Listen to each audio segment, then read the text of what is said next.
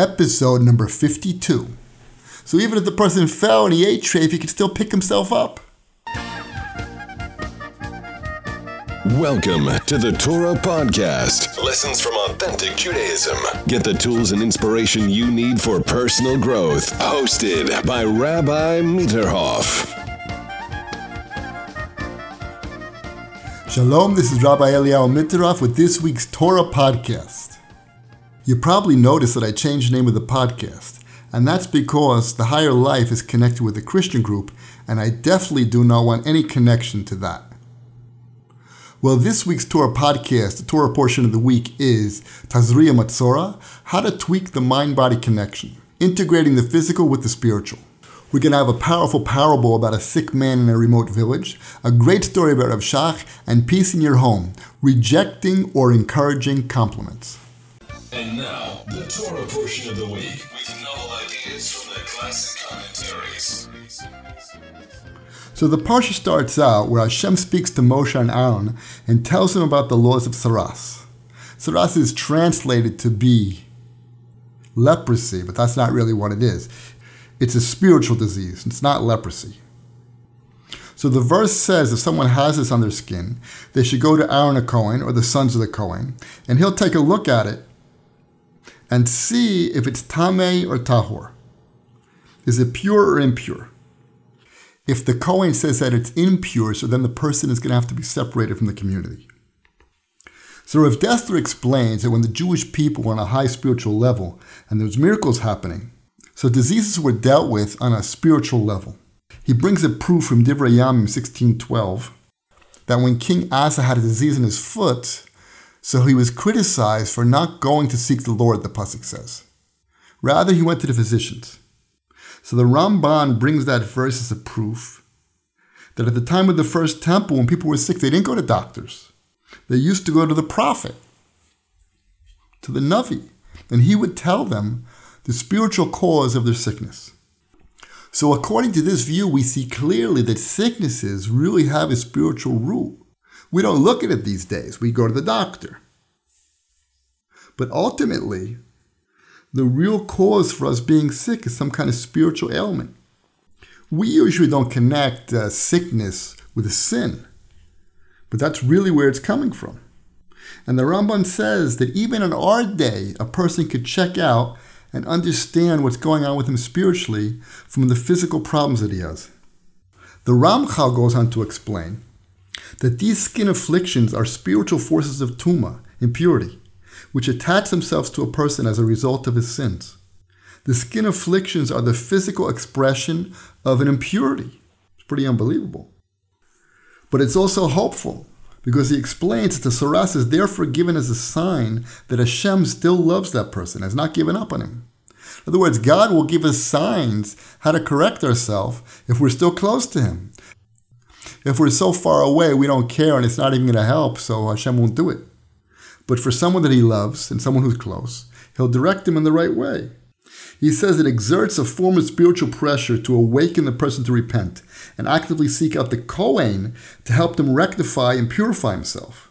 By going to the Kohen, we can be redirected. He can tell us what's wrong. Because all of our sicknesses really come from our soul. It's the mind body connection. That's what all the New Age healers speak about the mind body connection. It was written in the Torah thousands and thousands of years ago. So now look at what the Ramchal says about it. The verse says a Kohen should take the blood of the guilt offering. This is the offering that was given by the person who had this disease. And the Kohen should place it in the middle part of the right ear. So he puts some blood on the right ear of the person, of the one being purified. And on the thumb, his right thumb, he puts some blood on the right thumb. And he puts some blood on the big toe, the right big toe. Vayikra 14 14. This sounds like some kind of witchcraft, but this is the reality. So the Ramchal explains why was it put in these three places? Because this represents the total spirituality and physicality of the person. He says the ears are located next to the head, which is the seat of the neshama, the highest part of the soul. And the hands are the extension of the torso, which is the seat of the ruach, the middle part of the soul. And the legs extend from the stomach, which is the nefesh of the man, the animal spirit of man, but still has chiyus, it has life in it. So this blood was placed on all the extremities of the person so that it should spiritually and physically heal him. And the verses go on to say that also after that there was oil that was placed on all these places. And the Ramchal explained that was to sanctify the entire body. So he says there was two levels. First it was purified and then it was sanctified, which is a higher level. But we see from here the connection between man's sins, his thoughts, his intellect, and how it affects his body.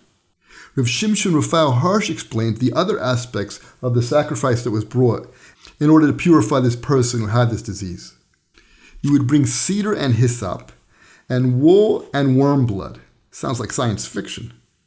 So he explains there that cedar is the highest level of the plants, and hyssop is the lowest level of the plant life, and wool comes from the highest level of the animals, which is the mammal, and the worm is the lowest level of living things.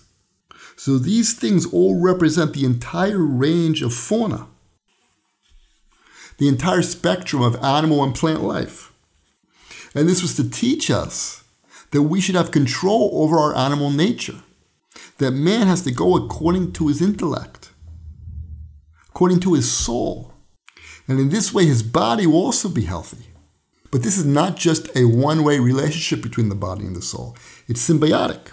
We know in last week's parsha we talked about eating kosher food.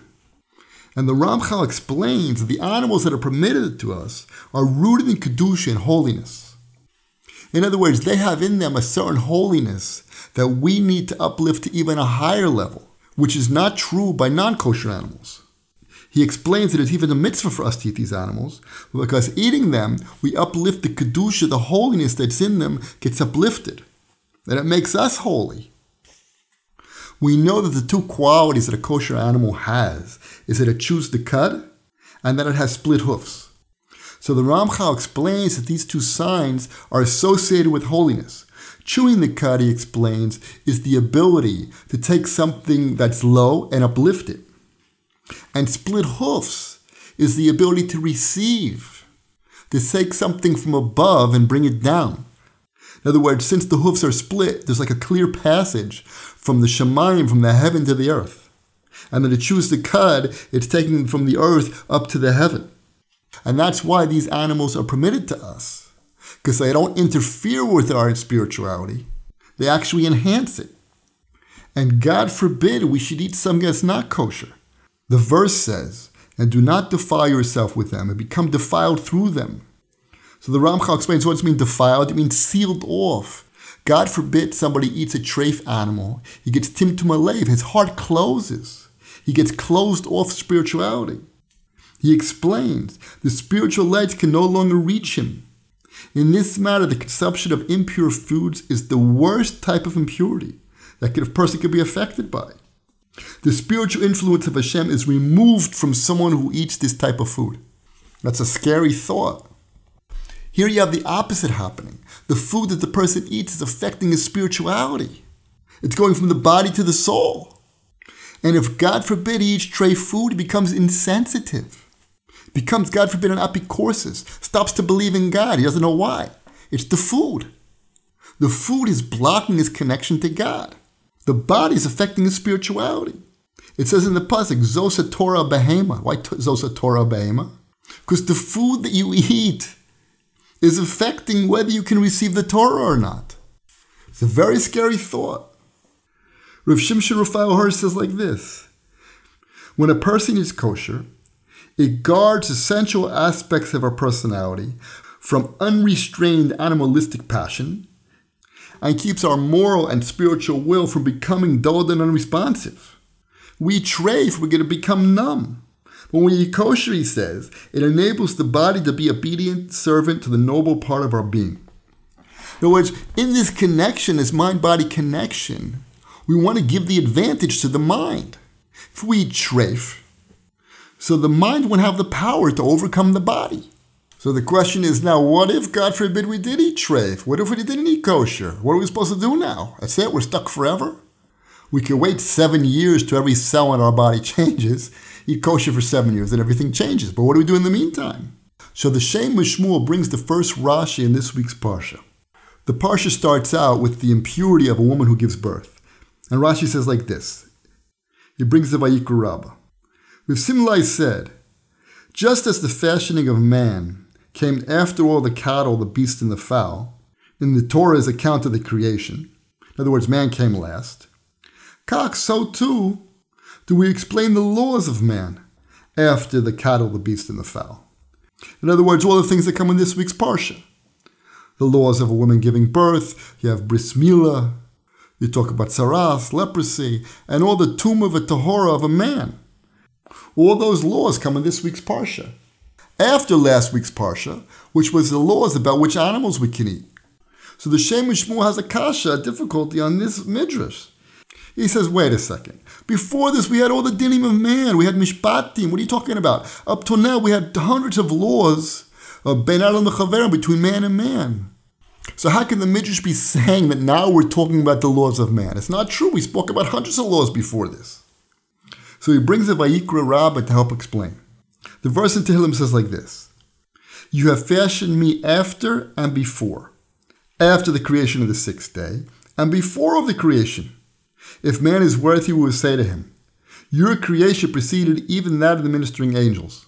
And if he's not worthy, we say to him, A fly preceded you, a gnat preceded you, and this worm preceded you. So the Midrash explains there's really two distinct creations of man. Before everything was created, which that's talking about man's soul.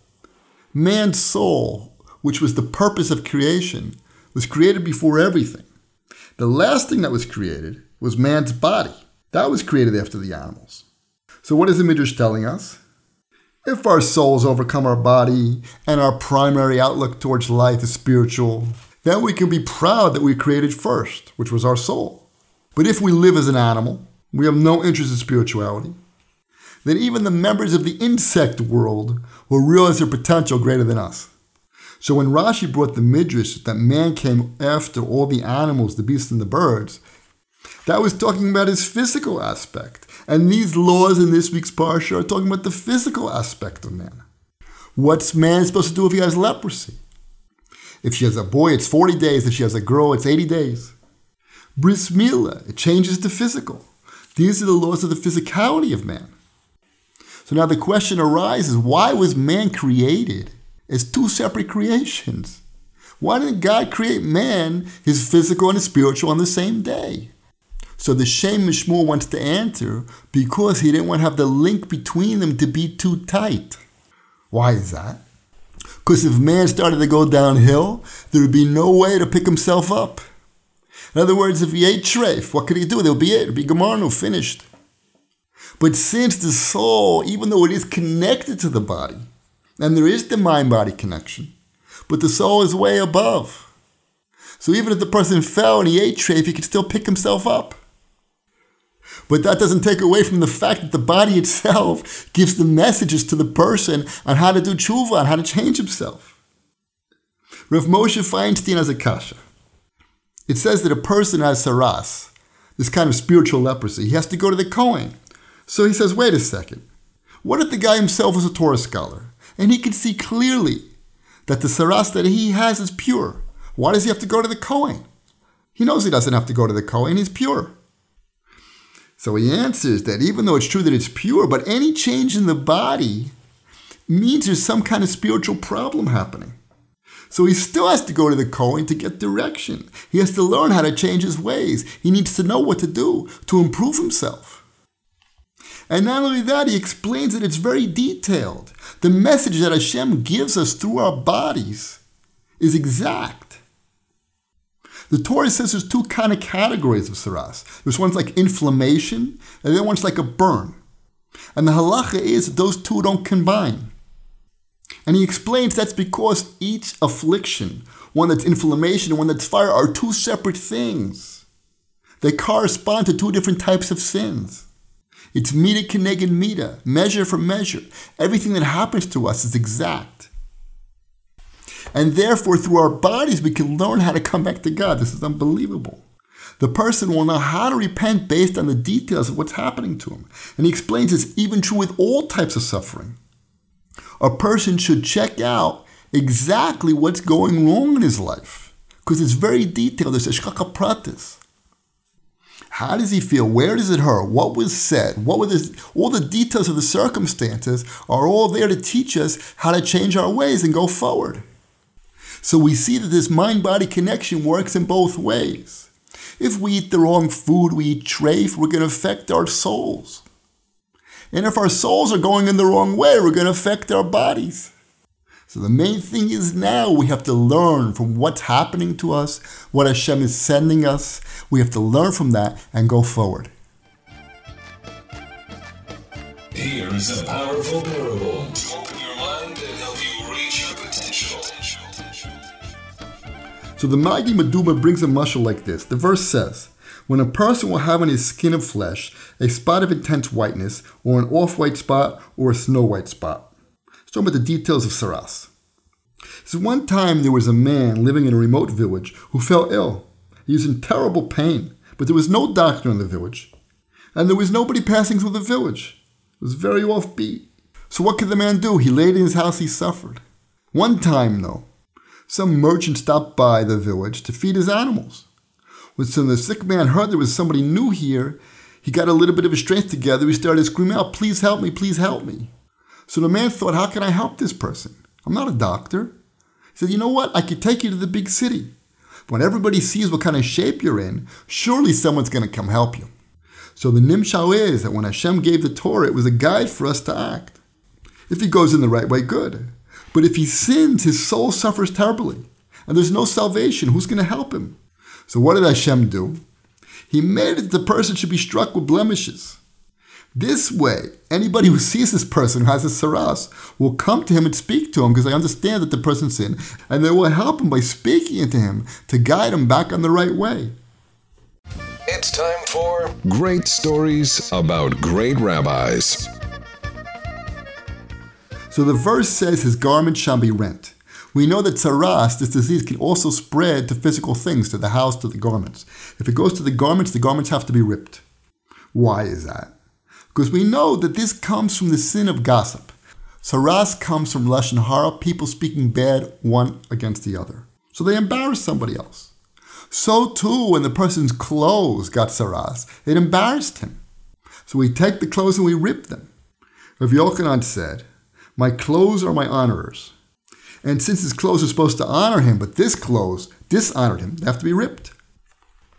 Rav Shach used to say, in the old days, people were much more serious. They understood the secret of clothing, that clothes are honor. People will wear nice coats, nice suits, nice hats. He said one time he went into a courtroom and he saw this Gentile judge with all these robes. And he understood that those robes produces a serious atmosphere. So he said you could just look at a community and see from their clothes who they are. Are they serious? Are they respectful? But when you see people wearing torn and faded clothing, you can understand that the place is a place of no respect, a lack of seriousness. Learn to give, love, and communicate. This is Peace in Your Home. So if Simcha Cohen talks about rejecting and encouraging compliments. Many couples, they start out happy, and as time goes by, things start to decline. He says a woman complained to him that my husband never has a kind word for me. So the husband said, Yes, she taught me to behave this way. I would tell her the food tasted good. What would she say? No, it isn't. You're just hungry. I would buy her this expensive robe. I was exhausted from shopping, looking for the robe. I'd get home and she would say, Oh, what'd you do? You found a surplus? I'd bring her home flowers, and she would say, Oh, the flower vendor was probably just trying to get rid of his last bunch. So she told me to stop giving her compliments and bringing her things and buying her presents.